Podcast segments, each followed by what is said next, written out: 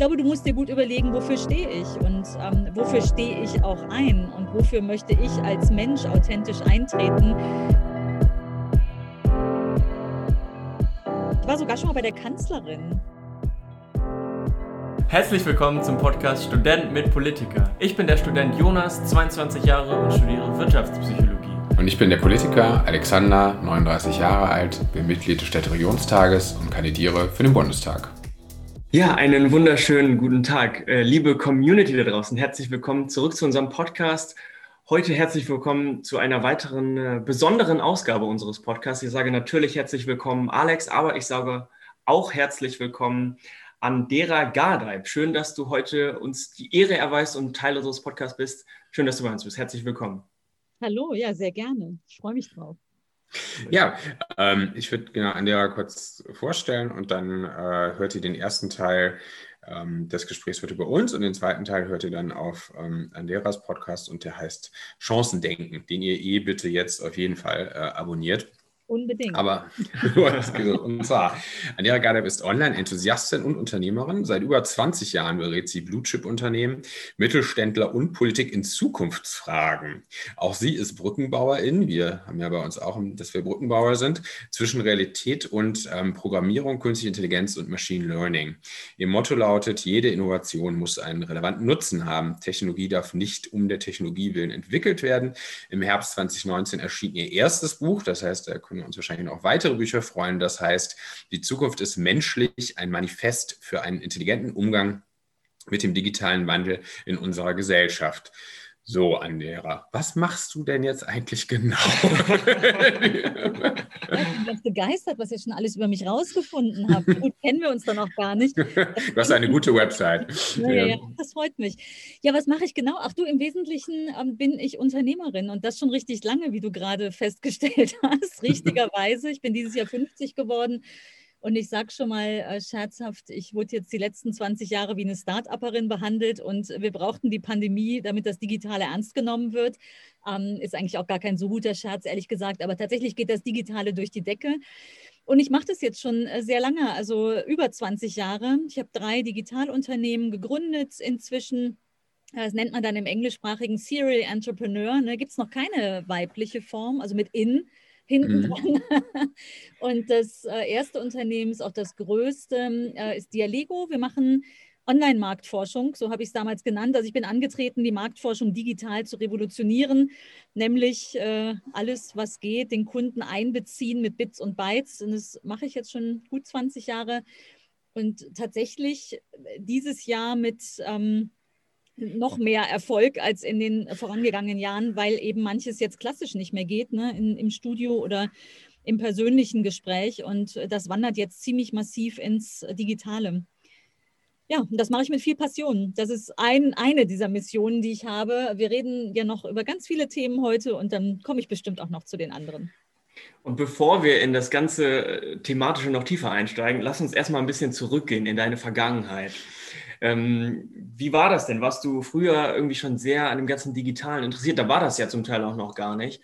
Wie hat sich diese, diese Passion irgendwie entwickelt? Also wie fing das Ganze an? Ja, also da hast du recht. Also ich bin ja jetzt dann doch schon so alt, dass ich nicht so ein Digital Native bin. Ne? Ich bin da irgendwie anders äh, reingekommen. Und äh, tatsächlich äh, war ich Nutzerin der ersten Stunde und auch Gestalterin tatsächlich der ersten Stunde damals, also damals heißt Anfang der 90er, da kamen so Mailboxen auf, ne? also Mailbox nicht im heutigen Sinn, sondern wirklich technisch miteinander verbunden, Mausnet, Fidonet und und dann, dann, hörte man so von dem WWW, vom World Wide Web. Und ich dachte, krass, was mag das wohl sein? Ne? Lass mal hinter diese Mailbox-Technik gucken, weil tatsächlich hatte ich so ein Modem zu Hause und das piepste. Ne? Und, äh, ich hat, bin nicht in dieser ganz frühen Phase der Computer drin gewesen. Also so Atari und Co., da war ich noch nicht dabei aber 286er, da bin ich eingestiegen ne? und dann mit so einem Modem, das piepste. Und ich wollte Mensch, das sagt mir alles überhaupt nichts. Also, ich, ich freue mich, freu mich mal, dass ich, äh, ich mal nicht der Alterspräsident in diesem Podcast bin. Das, äh, genau, mir sagt es aber alles was, muss ich sagen. nicht muss der Alterspräsident sein. Naja, ja. so entstand damals das Internet, das habe ich tatsächlich mitbekommen. Und, und okay. ich wollte wissen, was ist denn hinter diesen Piepsen, ne? was, was passiert genau mhm. hinter der Box und habe mich damals für ein Studentenprojekt ähm, beworben Das war so ein interdisziplinäres Projekt bei Parsitech. Ich glaube, die heißen heute anders. Ich weiß gar nicht, ob es die noch gibt. Also die gibt es noch, aber ich glaube, die heißen anders. Hightech-Unternehmen in Aachen. Ne? Und da hieß es, baut den ersten Webserver auf hier in Aachen, ersten kommerziellen. Äh, da wollte ich unbedingt rein. Die wollten mich da sogar noch umverteilen, weil ich habe Marketing und Wirtschaftsinformatik gelernt ne? und äh, mit so Leuten kannst du alles Mögliche anfangen, also vor allem mit den Marketeers, ne? die die Welt schön erklären. Und ich wollte aber partout in dieses Mailbox-Projekt, wie ich damals dachte, und habe tatsächlich einen der ersten 30 kommerziellen Webserver in ganz Deutschland damit aufgebaut. Das war mir damals nicht bewusst. Wow. Ne? Das mhm. war 95, 96, mhm. also da wusste die Welt noch gar nicht so richtig. Äh, nee, 95 muss es gewesen sein. Und ich bin dann nämlich 96, Anfang 96 in die USA gegangen. Es war schon das zweite Mal, dass ich in den USA war und um da ein paar Monate zu leben und da meine Diplomarbeit, Diplom ne, damals, zu schreiben. Und ich weiß noch genau, wie ich dann, dann kommst du in so einer Neighborhood an und äh, die stellen dich dann erstmal vor, eine Familie, bei der ich wohnte, damit die Nachbarn auch wissen, dass ich da hingehöre und kein Fremdkörper bin. Und dann macht da so eine ältere Dame die Türe auf, so in ihren Anfang 70ern. Und ich fing an zu erklären, was ich da mache, nämlich meine Diplomarbeit schreiben und das Kaufverhalten wollte ich beforschen äh, im WWW und Deutschland mit den USA vergleichen. Und ich holte so aus und wollte das WWW erklären. Und die Dame nur, ja, nutze ich. Dann dachte ich, okay. und äh, ganz ehrlich, ne, 25 Jahre später oder 24, ja, 25 inzwischen fast, 25 Jahre später ist die Welt ja nicht viel anders. Ne? Also auch mhm. heute gehst du in die USA und ähm, äh, die sind dann ein äh, Schrittchen weiter in der Zukunft. Gibt es gute Gründe für? Ich glaube, wir können das auch. Ne? Und ja, vielleicht mache ich mich mit euch dann gemeinsam. Ne? Ihr seid sicher auch interessiert an, an einer guten Zukunft. Machen wir uns gemeinsam auf den Weg dahin. Ja, also da, genau, bevor wir zum Politischen kommen, äh, zur, zur guten Zukunft. Ähm, ähm, du, du, du hattest ja auch schon ein Gespräch mit ähm, der Sibylle Kolpen, die ja auch zu, zu Gast in unserem Podcast war. Und da war ein Zitat von dir, ich zitiere, Politiker sein ist eine Marke. Da habe ich ganz genau hingehört. Und, und da wollte ich mal nachfragen, wie das denn genau gemeint ist. Dann kommen wir doch schon zur Politik. Okay. so. Ihr merkt, Leute, wir sind. Das ist eure Haut. Ne? Also ich bin stolz darauf, dass ich kein Parteibuch habe. Und das, aber ich mag Politik. Ne? Ich finde auch Politik unglaublich wichtig und ich liebe es auch, mit welcher Leidenschaft Politiker ähm, äh, in, in der Welt sind. Ich glaube, dass beim Bürger da manchmal nicht so viel von ähm, ankommt, aus verschiedensten Gründen. Und da sind wir mitten im Thema. Ne? Ich kannte dieses Zitat von mir nicht, das glaube ich. Ne? Ist, äh, Marke. Die, ne? Ich habe ja gesagt, ich habe Marketing ähm, studiert und ich liebe das auch. Ist ja auch heute mein, mein täglicher Job. Also wir helfen Menschen im Marketing, also einfach noch bessere Produkte machen, die noch besser rüberbringen. Und ich glaube, das ist auch was, äh, jeder Mensch im öffentlichen Leben muss sich genau überlegen, wofür stehe ich. Ne? Klar, du kannst dir jetzt ein, eine Sonnenblume ans Revers heften. Das ist auf jeden Fall schon mal eine Richtung, die du vorgibst. Ich finde auch eine sehr sympathische Richtung. Ne? Heute ähm, habe ich sie nicht dran, sonst ja fast ah, immer. Also ja, okay. Vielleicht noch ein äh, kleiner Exkurs. Das erste Mal, wo ich auf einer großen Bühne bei einer Partei sprechen durfte, das waren tatsächlich die Grünen. Auf dem Landesparteitag der äh, bayerischen Grünen durfte ich hm. sprechen vor einigen Jahren. Und ähm, äh, das war ein, ein sehr besonderes Erlebnis. Dann habe ich ein paar von diesen Marken erlebt. Also äh, ganz, ganz tolle Köpfe, ne, die, da, die da hocken und eine Leidenschaft und äh, Energie. Naja, warum, warum sollte ein Politiker eine Marke sein? Äh, ganz ehrlich, also Marke zum einen, ich glaube, es muss eine ehrliche Marke sein. Ne? Also wenn wir von Marke sprechen, könnte jetzt der eine oder andere auch denken, so ja, das ist jetzt so das bunte Shishi, irgendwie eine hübsche Verpackung um, um irgendwas Gemogeltes drumherum. Das ist nicht das, die Art Marke, von der ich hier spreche. Aber ich glaube, du musst dir gut überlegen, wofür stehe ich und ähm, wofür stehe ich auch ein und wofür möchte ich als Mensch authentisch eintreten. Und da kommt dann auch so ein bisschen meine, meine Kritik nicht am Politiker an sich, sondern äh, vielleicht an der Art, wie wir Politik leben in Deutschland, also wie wenig Diskurs wir auch führen, wie... Ähm, äh, wie wenig Diskurs so in den Medien stattfindet dazu, weil ich finde, man kann diesen, diesen Menschen, diese, diese Marke, ne, ist vielleicht zu sehr Marke, zu sehr Label Sonnenblume oder vielleicht schlimmere Marken, die drüber stehen. Also wenn ich jetzt Parteimarken nehme, mir kommt da zu wenig Mensch rüber und ich glaube, danach sehnen sich auch die Menschen. Ich glaube auch, dass das das ist, was in Aachen passiert ist, warum Sibylle Kolpen mhm. das Wahlhaus mhm. hoch gewonnen hat. Ich spreche mit vielen Menschen darüber. Ähm, und äh, ich glaube, die Menschen haben den Wandel gewählt. Und ich höre immer wieder, ich kenne die Frau zwar nicht, aber die kam mir so sympathisch und echt und ehrlich rüber, dass ich mhm. dachte, ja, die wähle ich. Ne? Mhm. Und deswegen sage ich, Marke ja, aber nicht eine Fassade, nicht das, was ich denke, wie ein Politiker sich geben sollte oder noch viel schlimmer, ähm, so wie ein Politiker sich in den letzten, sagen wir, im letzten Jahrzehnt ebenso gegeben hat. Ich glaube, das haben die Menschen hier in Aachen abgewählt. Äh, mhm. Ich glaube, das ist gut so. Äh, ich würde mir wünschen, dass die Politik auch entsprechend handelt. Also okay. nicht mit ihr, mit eurer Partei, sondern vor allem auch die, die eigentlich abgewählt wurden und dazu einen. Das ist eigentlich. Ja, äh, genau, mein, genau, das ist genau meine nächste Frage. Also, was, was wünschst du dir eigentlich von der Politik? Es muss jetzt ja nicht nur, ähm, ich sag mal, Aachen äh, sein, sondern generell, also schon gesagt, ein anderer, also wenn ich es richtig verstehe, so ein bisschen ehrlicherer, aber auch irgendwie etwas privaterer Typus dann, also weniger, weniger Fassade so, aber vielleicht auch, ähm, also ja, was wünscht ihr da für Politiker, PolitikerInnen, aber auch, ähm, ich meine, du bist ja, ähm, bist ja nun mal äh, vielleicht, äh, wie sagst du es so schön, wurdest wahrgenommen seit äh, 20 Jahren als Startupperin irgendwie. Also was wünschst du dir in, in, in, dem Bereich Zukunft von, von der Politik? Also wenn du es so ein bisschen, ähm, sind eigentlich, naja, dann noch was mit der Zukunft. Das sind eigentlich fünf Fragen in einem, aber guck mal, guck mal, was du so beantworten magst davon. Ja, spätestens, wenn es in die Zukunft geht, fühle ich mich äh, total wohl. Ähm, oder habe ich ganz viele Wünsche, glaube ich. Ich habe ich hab viel, viele Politiker wirklich äh, so im, im direkten Austausch erleben dürfen, die letzten äh, sieben, acht Jahre, also eigentlich noch länger. Ich war sogar schon mal bei der Kanzlerin. Äh, oh, wow. Ja, ja, ja. Erzähl, wie war's? Ah, das ist so, guck mal. Tolle Frau. Jetzt. Also das ist, das ist echt noch länger her. Das ist jetzt schon über zehn Jahre. Ich weiß nämlich, das weiß ich auch relativ genau, weil da war ich gerade mit meinem dritten Kind schwanger. Also ich könnte ziemlich genau sagen, wann es, äh, also über, nee, die ist jetzt elf, die kleinste, mein Gott. Also es ist ungefähr zwölf Jahre her, dass ich das erste Mal ähm, wow. im Kanzleramt bin. Damals war noch Thomas de Maizière ähm, Kanzleramtsminister und dann, das war so eine Vor Vorrunde und dann wurden äh, immer nur kleine, kleine Runden, acht Leute. Und von diesen Vorrunden, die de Maizière gemacht hat, um sozusagen mit der Basis zu sprechen, also mit mhm. Menschen. Ich war in der Gruppe der Unternehmer ohne Lobby. Damals gab es keine Lobby für Digitalunternehmer. Ähm, und dann wurden wir, also eine kleine Auswahl, wiederum zur Kanzlerin eingeladen. Also ich saß mit ihr im Kanzleramt mit sieben anderen und äh, wir haben dort äh, Backfisch und Kartoffeln gegessen. Weiß ich noch wie heute. Also äh, mega schönes Erlebnis. Ähm, wenn du so ja. saßen auch die ganze Zeit nebeneinander. Und coole Frau, also ganz echt und ehrlich. Und wenn du so, ein, so, ein, so einen Menschen mal so ganz persönlich kennengelernt hast, hast du natürlich einen anderen Eindruck. Aber mhm. das ist jetzt vielleicht, das war so das, äh, der mit der höchsten Besuch. Sorry. nee, das passt so. Also Jonas ist ja immer völlig restlos begeistert, wenn es um die Kanzlerin geht. Deswegen ähm, muss, ich, muss ich mal ein bisschen bremsen. So. Aber ja, wir, wir, wir laden sie mal ein und die kommt dann bestimmt auch. genau. Schwieriger Mensch, Physikerin halt. Ne? Aber ja. ist ja eigentlich, also ich weiß gar nicht, wie ich da jetzt hinkam. Ähm, aber äh, Politiker allgemein, also ich habe verschiedene Bundeswirtschaftsminister, vier Stück beispielsweise erlebt, ähm, nachdem ich jetzt sieben Jahre ähm, bis zum Sommer diesen Jahres im Beirat, Digitalbeirat ähm, des BMWI war. Ähm, ich bin bei Pinkwart im NRW-Digitalbeirat und habe eben mit diesen Menschen viel Kontakt. Wir sind teilweise auf Delegationsreisen gegangen, wo man dann mehrere Tage zusammen unterwegs ist, Dinge erlebt, sich austauscht. Und äh, ich muss sagen, also das, was ich eben auch schon äh, kurz so angerissen habe, was ich sehr schätze, wenn du so im direkten Austausch bist, dann erlebst du, wie sehr jeder Einzelne ähm, von denen dafür brennt, was, was er tut, also wirklich was zu bewegen. Mhm. Also das, das, mhm. ähm, da habe ich Hochachtung vor. Also das, äh, ich glaube, dass das auch zu wenig draußen ankommt, ehrlich gesagt. Ich habe eine Ahnung, woran das liegt, dass dann doch so viel gleichgespült ist am Ende, aber entweder wir haben heute Zeit dafür oder wir reden ein anderes Mal darüber.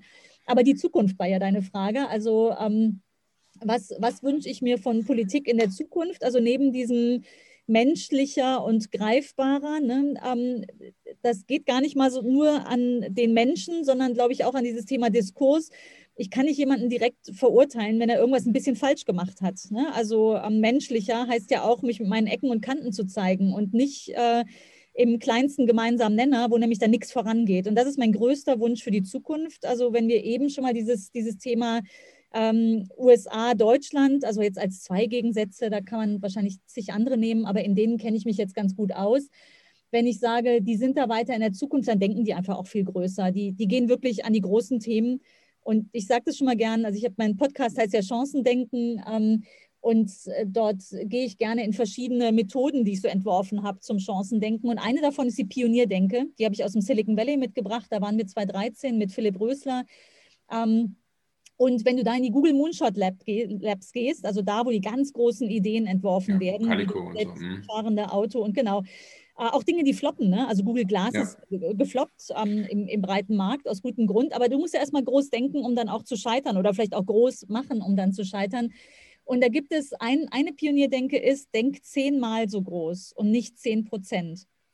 Mhm. Und das würde ich mir, das wünsche ich mir überall, das wünsche ich mir von Unternehmen mhm. ähm, genauso, das wünsche ich mir aber auch von der Politik, weil ich finde, ähm, Politik heißt auch Maßstäbe setzen, große Visionen, nicht nur reden, sondern auch machen, also in die Umsetzung bringen. Also ich meine, das ist eure Rolle. Also wenn nicht mhm. ihr, wer dann? Ne? Ähm, aber dafür muss ich auch erstmal groß denken. Ich kann nicht im Klein-Klein verharren. Das können wir hier in Deutschland unglaublich gut. Ne? Das Land der Ingenieure. Also ich meine, ich sitze ja inmitten einer Stadt. Ich schätze sie sehr. Wir haben hier geniale Köpfe. Aber mit der DIN-Norm kommst du da nicht weiter. Also ne, 10 Prozent besser werden ist nicht, wie wir Zukunft, wie wir auch unseren Wohlstand als Staat, ne, wenn ich mir das mal als, als äh, Ökonomie betrachte, gestalten werden. Ich wünsche mir ein, ein viel weitsichtigeres äh, Denken und dann vor allem Handeln. Also ich, mich beschäftigt gerade sehr diese, ähm, dieser Begriff des Do-Tanks. Ich weiß nicht, ob du den schon mal gehört hast, aber es gibt ja Think-Tanks. Ne? Think-Tanks gibt es mhm. jede Menge nenne ich mir, mitdenken tue ich auch total gern, aber ich tue viel lieber noch. Also ich mache viel lieber. Und das habe ich auch in diesen Beiratsmandaten immer gedurft. Also es ist ja so, wenn du eine Idee auf den Tisch bringst, dann, dann hast du die auch sozusagen am, am Schlawittchen, dann darfst du die auch umsetzen. Und das, das habe ich immer geliebt, das liebe ich immer noch. Also das macht den Unternehmer sicher aus. Aber das würde ich mir auch in der Politik viel mehr wünschen, dass man viel mehr sieht, ähm, dass Dinge nicht nur geredet und zerredet werden, sondern dass auch versucht wird, dass wirklich Dinge in Gang gesetzt werden. Ich glaube, davon haben wir zu wenig. Wir denken zu sehr aus der Vergangenheit die Zukunft. Das wird nicht funktionieren. Also das kracht uns in der Pandemie schon teilweise zusammen. Ne? Das mhm. erleben wir ja. Das mhm. ist ja äh, wie Notstand eigentlich. Ne? Also was, genau, in alle Richtungen, die wir gucken. Wenig, wenig Innovation in diesem ganzen genau. Begegnen der Krise. Was wir brauchen. Ja. Also wenn wir nicht nach vorne denken, ähm, ja, wer denkt denn dann die Zukunft für uns? Dann dürfen wir uns auch nicht beschweren, wenn die Chinesen eine bessere Idee hatten oder die hm. Amerikaner oder wer auch immer daherkommt. Dabei sind wir doch das Land der Dichter und Denker. Und ich würde mir wünschen, ne, Politik muss einen Rahmen dafür schaffen. Das heißt, weniger verbieten als äh, ermöglichen. Ne? Also dieses, äh, wir, wir gucken, welche Rahmen wir setzen. Ja, natürlich, es braucht Rechtsrahmen, aber Rechtsrahmen zum Ermöglichen, das kommt mir deutlich zu kurz. Und es sind viel zu kurze Sprünge. Also es ist ein, ein ewiges Verbessern von dem, was es schon gibt. Den richtig großen Sprung sehe ich da ganz selten. Und äh, das wäre für mich so eine Politik, die wirklich hervorstechen würde. Menschen, die Zukunft ermöglichen, also denken und ermöglichen. Mhm. Ähm, ja, super. Eigentlich hast du meine Restfragen fast abgeräumt. Nein, also die, sehr gut. Ich hatte noch überlegt, was ist Unternehmerin der Zukunft? Also du hast ja eben schon ein bisschen beschrieben, was, was, äh, dass es eigentlich ähnlich aussieht. Ne? Diese, diese Qualitäten sind eigentlich ähnlich zu dem, ähm, was auch eine Politikerin irgendwie braucht, wenn ich das jetzt richtig, äh, richtig verstanden habe. Oder würdest du sagen, was ist noch bei einer, bei einer Unternehmerin, bei einem Unternehmer, was, was ist da noch das Besondere, was ähm, was der die braucht, was vielleicht heute die Leute noch nicht so haben oder was, was früher anders war.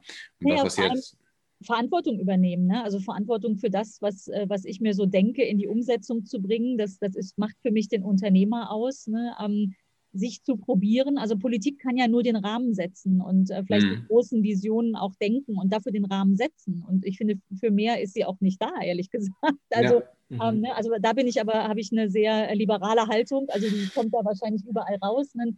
Ähm, und äh, der Unternehmer, der Unternehmer ist derjenige, der es dann macht und äh, der die Verantwortung auch dafür übernimmt. Und äh, wo ich zum Beispiel auch wichtig finde, dass der dann nicht dafür gescholten wird, wenn er auch den Erfolg davon trägt. Also ähm, mir kommt das noch allzu oft entgegen, dass ich denke, so die Leute meinen jetzt, du bist der totale Kapitalist, nur weil du Unternehmerin bist. Ne? Also es geht nicht nur ums Geld verdienen, es geht darum, wirklich mhm. zu bewegen, was zu verändern und vielleicht noch ein besseres Produkt zu schaffen oder ähm, ne, etwas, eine Innovation in den Markt zu bringen, die äh, tatsächlich begeisterte Käufer trifft. Und da unterscheiden wir uns in der Wahrnehmung des Unternehmers auch von so manchem Staat, weil ich weiß noch, wann immer ich in die USA zurückging, ich habe es bei Trump vermieden tatsächlich. Ich werde jetzt wieder reisen dann, und die Regierung da gewechselt hat.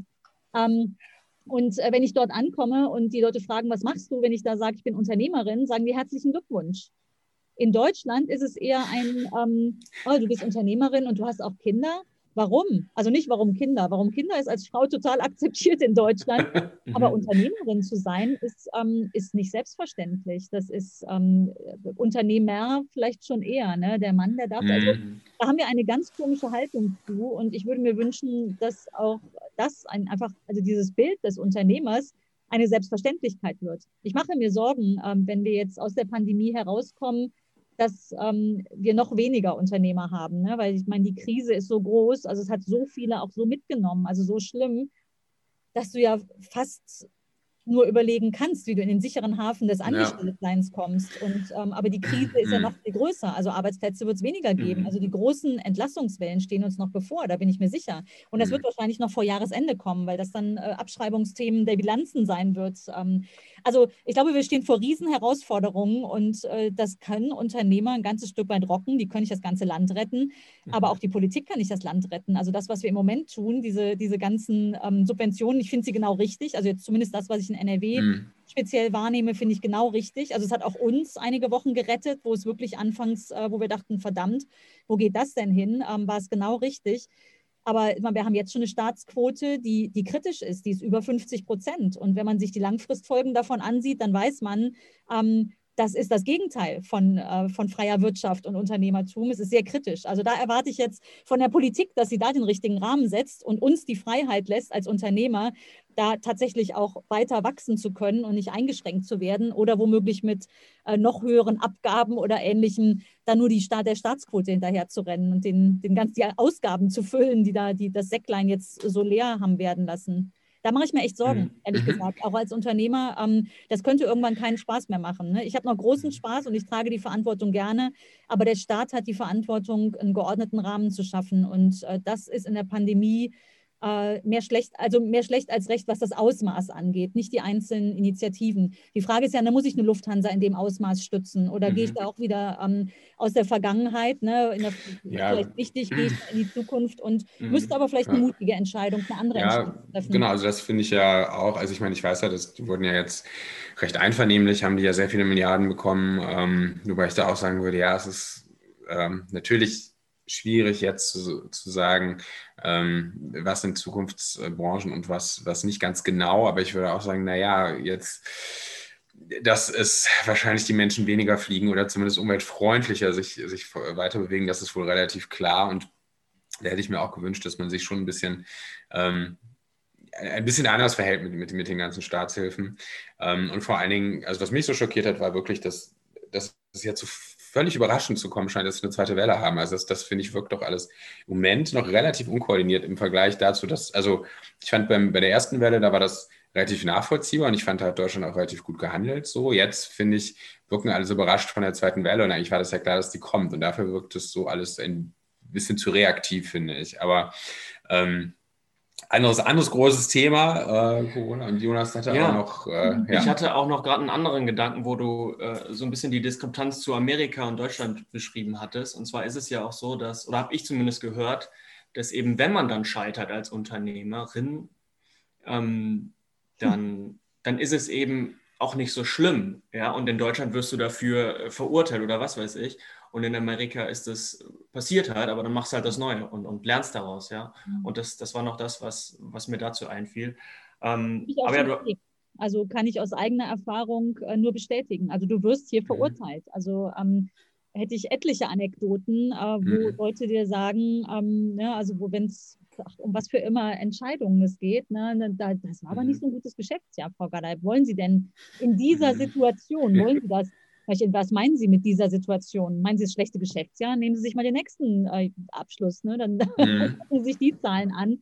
Und in den USA ist es, äh, ist es einfach total akzeptiert. Ich habe in Südkorea erlebt, ähm, in Südkorea ist auch Scheitern ganz, ganz, äh, ganz, ganz schlecht. Also äh, okay. noch mal schlimmer als in unserer Kultur.